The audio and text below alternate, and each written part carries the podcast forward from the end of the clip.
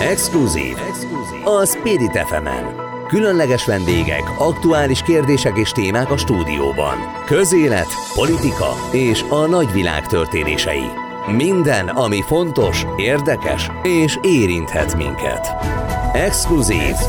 Novák Andrással, a Spirit fm -en. Elindul az Exkluzív című műsor itt a Spirit FM 87,6-on. Sok szeretettel köszöntök mindenkit, különleges vendégünk van, Izrael nagykövete Jakov Hadas Handelsman úr, és most egy átváltunk azonnal angolra, és természetesen majd szinkronizáljuk a beszélgetést. Köszöntöm, hogy itt van. Welcome to the show, dear ambassador, and uh, welcome you. again here in uh, this Nagykövet úr, uh, üdvözöljük a műsorban, köszönjük, hogy itt van velünk. Mi a helyzet a koronavírus szempontjából, például önnel és a családjával? Jól van?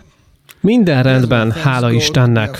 Az oltási procedúra nagyon jól halad. A legutóbbi statisztikákhoz képest a veszélyeztetett korosztály, azaz a 60 év felettiek 80%-a már megkapta a vakcinát, vagy az elsőt, vagy már a másodikat is. Nagyjából 4 millió embert oltottak be eddig, és két és fél millióan már a másodikat is megkapták, vagyis jól halad az oltási program. Nem annyira gyors, mint ahogy szerettük volna, de halad, és már látjuk az eredményeket. Hamarosan vége a lockdownnak is. Ha a statisztikákat megnézzük, akkor a tavaly decemberi fertőzési adatokhoz képest egy nagy csökkenés volt az idősek körében, főleg akik krónikus betegek. Ez azért van, mert ők kapták meg először a vakcinát. A nagykövet urat már beoltották? Én már megkaptam. Kétszer is mentem már Izraelbe. Jó újra ott lenni. És fájt az oltás? Nem. Minden rendben van önnel? Maga az oltás nem fájt. A Pfizer-t kaptam meg. Volt némi mellékhatás a második adag után, de nem fájt, és viccesen azt mondták, hogy a testem még mindig fiatal a reakciók alapján. A fiatalok elvileg több mellékhatással szenvednek az oltás után, mint az idősek. Tegnap olvastam az izraeli sajtóban, hogy nagyon sok fiatal újra demonstrált a vakcina ellen Izraelben. Ez egy igazán új hír. Valahogy mintha a fiatalok a vakcina ellen kampányolnának. Mi erről a véleménye? Ez nagyon veszélyes. Alaptalan és nevetséges vádak, amikor azt mondják, hogy olyan nanocsippeket injektálnak a szervezetbe az oltással, amivel onnantól kezdve kontrollálni tudják az emberek mindennapjait. Nevetségesnek tartom. Néha vicces, bizarr olykor ez az anekdota, de itt emberi életekről beszélünk, ami az első. A második probléma pedig, és nem csak Izraelben, hogy akik ilyeneket állítanak, mind magasan kvalifikált emberek. Tőlük elvileg nem is várnánk, hogy ilyeneket mondjanak, összeesküvés elméleteket lássanak mindenhol. Káros nagyon, hogy erről beszélnek. Minden egyes vakcinában van rizikó, különösen az új vakcinákban, és be kell vallanunk, hogy nem tudunk meg mindent a koronavírusról és a vakcináról, hiszen nagyon rövid idő alatt készült el, de egy biztos. Amit korábban is mondtam a statisztikákra hivatkozva, hogy a vakcina mellékhatása sokkal kevésbé súlyos, mintha elkapnánk a betegséget, és nem feltétlenül leszel súlyosan beteg. Néhány héttel ezelőtt Izraelben lockdown volt, azaz teljes lezárás, amiből szintén óriási botrány lett. Hirtelen döntésnek tűnt, és nagyon sok izraeli maradt például az országon kívül, de nagyon sok külföldi maradt például bent az országban. Ön is, így nem tudott például Magyarországra visszautazni. Ez jó döntés volt?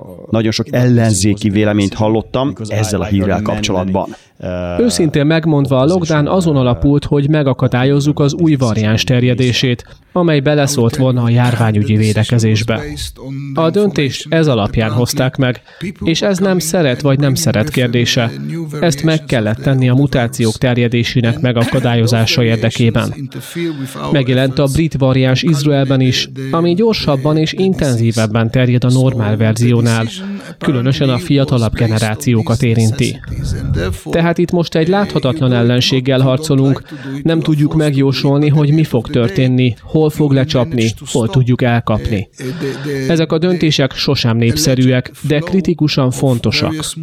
Néhány napon belül feltételezhetően fel is fogják oldani, vagy lazítanak rajta, de megnyithatjuk a határokat is hamarosan. Hogyha most én Izraelbe szeretnék utazni, akkor ennek most milyen esélye van? Például egy héten belül, vagy két héten belül, vagy egy hónapon belül. A legjobb volna már ma utazni. Például. Ma abszolút le van zárva. Mindössze két járat van, az egyik New Yorkba, a másik Frankfurtba. Különleges engedéllyel lehet csak igénybe venni ezeket a járatokat. Akik vissza akarnak jönni, egy államilag ellenőrzött karanténba kell vonulniuk 14 napra. De nem otthon, hanem egy államilag kijelölt helyen. Mindenki, aki Izraelbe jön, különleges helyszínekre, hotelekbe kell menni, ahol megfigyelik 10-14 napon keresztül a tesztektől függően, de haza nem lehet menni. Megfigyelt karantén alatt vannak ezek az emberek. A nyári helyzetről mit tud nekem elmondani, hiszen sokan mennének Izraelbe például vakációzni, vagy rokonokat látogatni. Mindenki Izraelbe akar menni. Szeretnénk megünnepelni a húsvétot is tradicionális módon, de ez egy családi ünnep, mint ahogy az önök húsvétja, vagy a karácsony. Bízunk benne, hogy lesz egy kritikus tömeg az izraeli lakosság körében, akiket már addigra beoltanak. Abban a percben, hogy itt tartunk, el lehet kezdeni a lazítást. A kormány abszolút oltáspárti. A második oltás után egy héttel gyakorlatilag egy zöld kártyát, egy zöld útlevelet kapnak az érintettek, amely bizonyítja, hogy belettél oltva hat hónapig érvényes, és gyakorlatilag ez a belépő a normális élethez, a kulturális eseményekhez, a vásárlásokhoz. Ki lehet nyitni a boltokat, hogyha be akarsz menni egy bevásárlóközpontba, akkor meg kell mutatni, hogy van egy igazolásod, hogy belettél oltva. Meglátjuk, és erről természetesen beszámolunk még.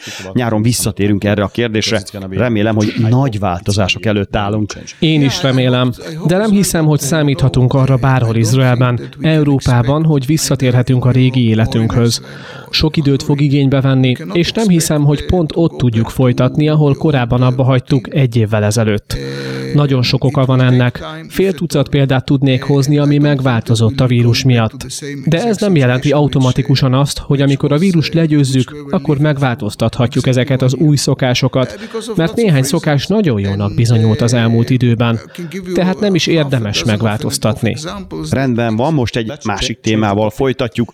A Hágai Nemzetközi Bíróság döntése abszolút Izrael ellenes.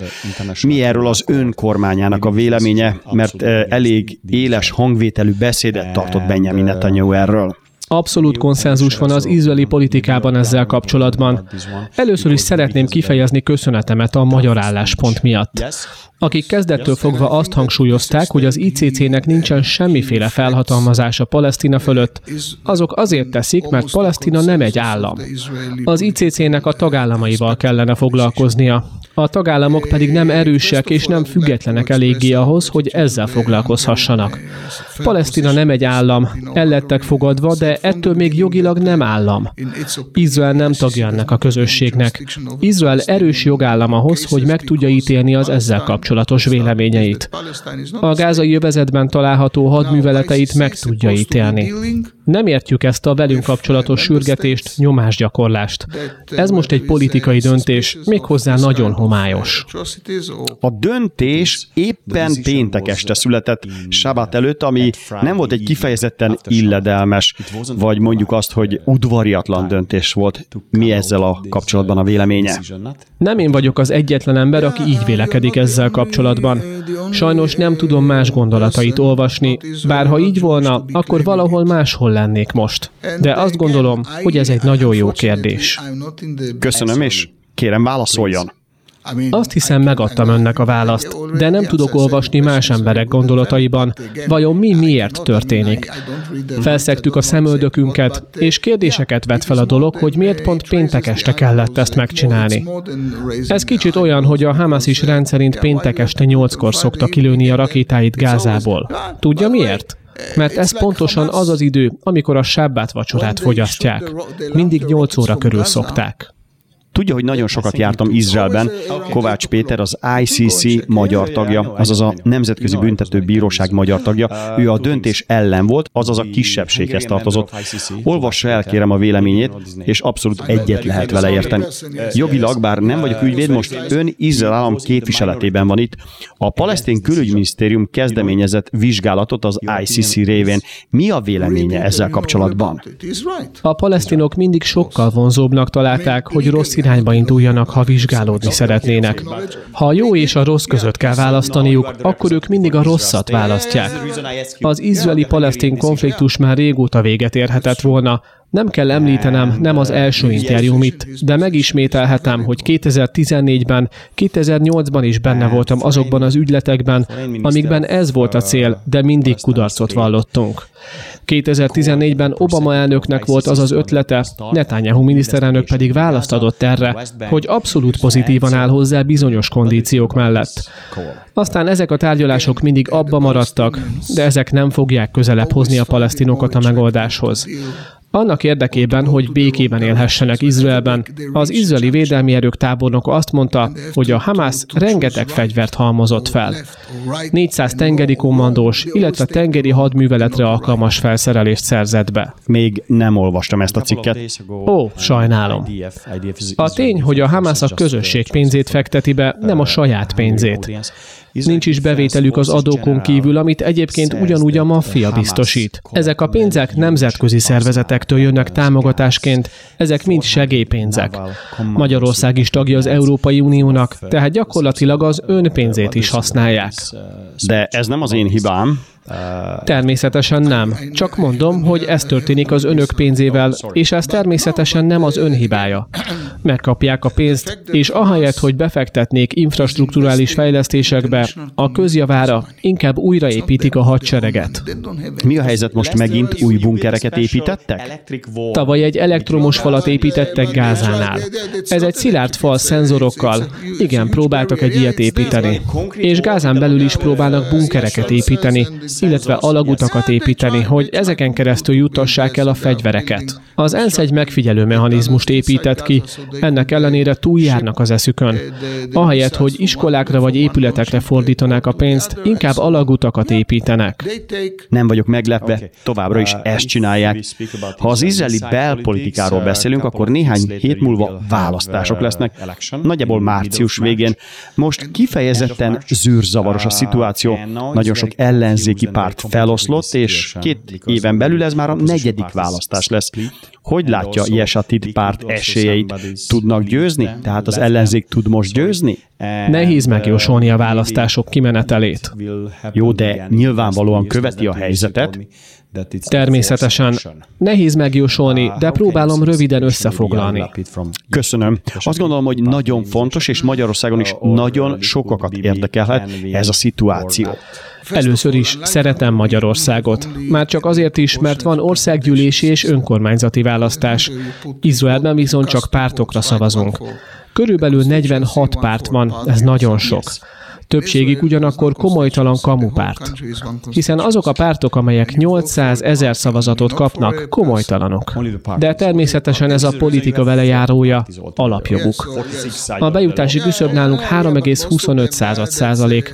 A kormányalakításhoz minden alkalommal koalícióra van szükség. Nagyon ritka, hogy erre egyedül egy párt is képes. Senki nem kap többet 50% plusz egy szavazatnál. Lehetetlen.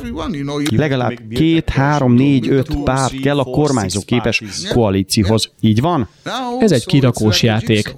Minden közvélemény kutatás szerint a Likud jelenleg a legerősebb párt. De még mindig nem elég az 50 plusz egyhez.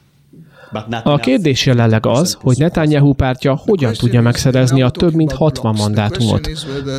Az izraeli politikai rendszer alapján, amely egyébként egyedülálló a világon, egyszerű többségre van szükség a kormányzáshoz, mert enélkül már az első nap egyből képtelenség kormányt alakítani.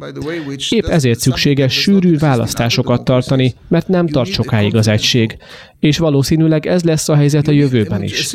A Likud nagyjából 30 mandátumra számíthat, Ilyes Atid a második legnagyobb párt a statisztikák szerint. Ilyes Atid vezetője Jair Lapid, akinek ugye van magyar vonatkozása, hiszen az édesapja magyar. A család Noviszádból jött, de magyarul beszélnek. És talán beszél is egy kicsit magyarul. Több mint valószínű, hogy beszél. Nem is tudom, hogy az édesapja hogy volt biztonságban Budapesten. Gyakorlatilag úgy menekült meg a vészkorszak alatt, hogy mindig arról mesélt, hogy a nagymamája úgy mentette meg, hogy az édesapját belő belökte egy nyilvános WC-be, és rázárta az ajtót. Ez mentette meg, hogy a Dunába lőjék. Hihetetlen történet. Ha a lapid győz, meg fogom erről kérdezni, majd remélem tudunk interjút készíteni. Nem tudom, hogy győzni fog vagy sem, de miután a Likud a legnagyobb párt, ez nem feltétlenül garantálja, hogy kormányt is tud alakítani. És a kérdés most igazából ez, erről is szól az egész. Meglátjuk, ki kell várnunk a választások után, és egyébként az izraeli statisztikák, legalábbis az előző három választás tapasztalatai után nagyon pontatlannak bizonyultak. Soha nem lehet tudni, hogy az izraeliek hogyan változtatják meg a saját álláspontjukat. Meglátjuk, néhány hét múlva visszatérhetünk a kérdésre. Egy kérdés még a külpolitikával kapcsolatban. Mi a véleménye arról, hogy Joe Biden és Benjamin Netanyahu eddig még nem beszéltek egymással? Normál esetben ez máshogy szokott lenni, nem? Először is hamarosan beszélni fognak. A Fehérház ezt megerősítette. Másodszor nincs kétség Joe Biden elhivatottsága iránt. Jól ismerik egymást, talán 45 éve ismeri Biden és Netanyahu egymást. Jóban vannak, és biztos vagyok abban, hogy a helyzet abszolút jól fog kialakulni. Eddig is így volt, és a jövőben is így lesz. Meglátjuk még, erről biztosan beszélünk majd. Nagyon érdekes hívásom volt az interjú előtt. Ferenc Orsolya, a Magyar Külügyminisztériumból éppen arról beszélgettünk, hogy az űrkutatással kapcsolatban igen nagy az együttműködés Izrael és Magyarország között. És nagyon örült, hogy mi most itt erről interjút készítünk.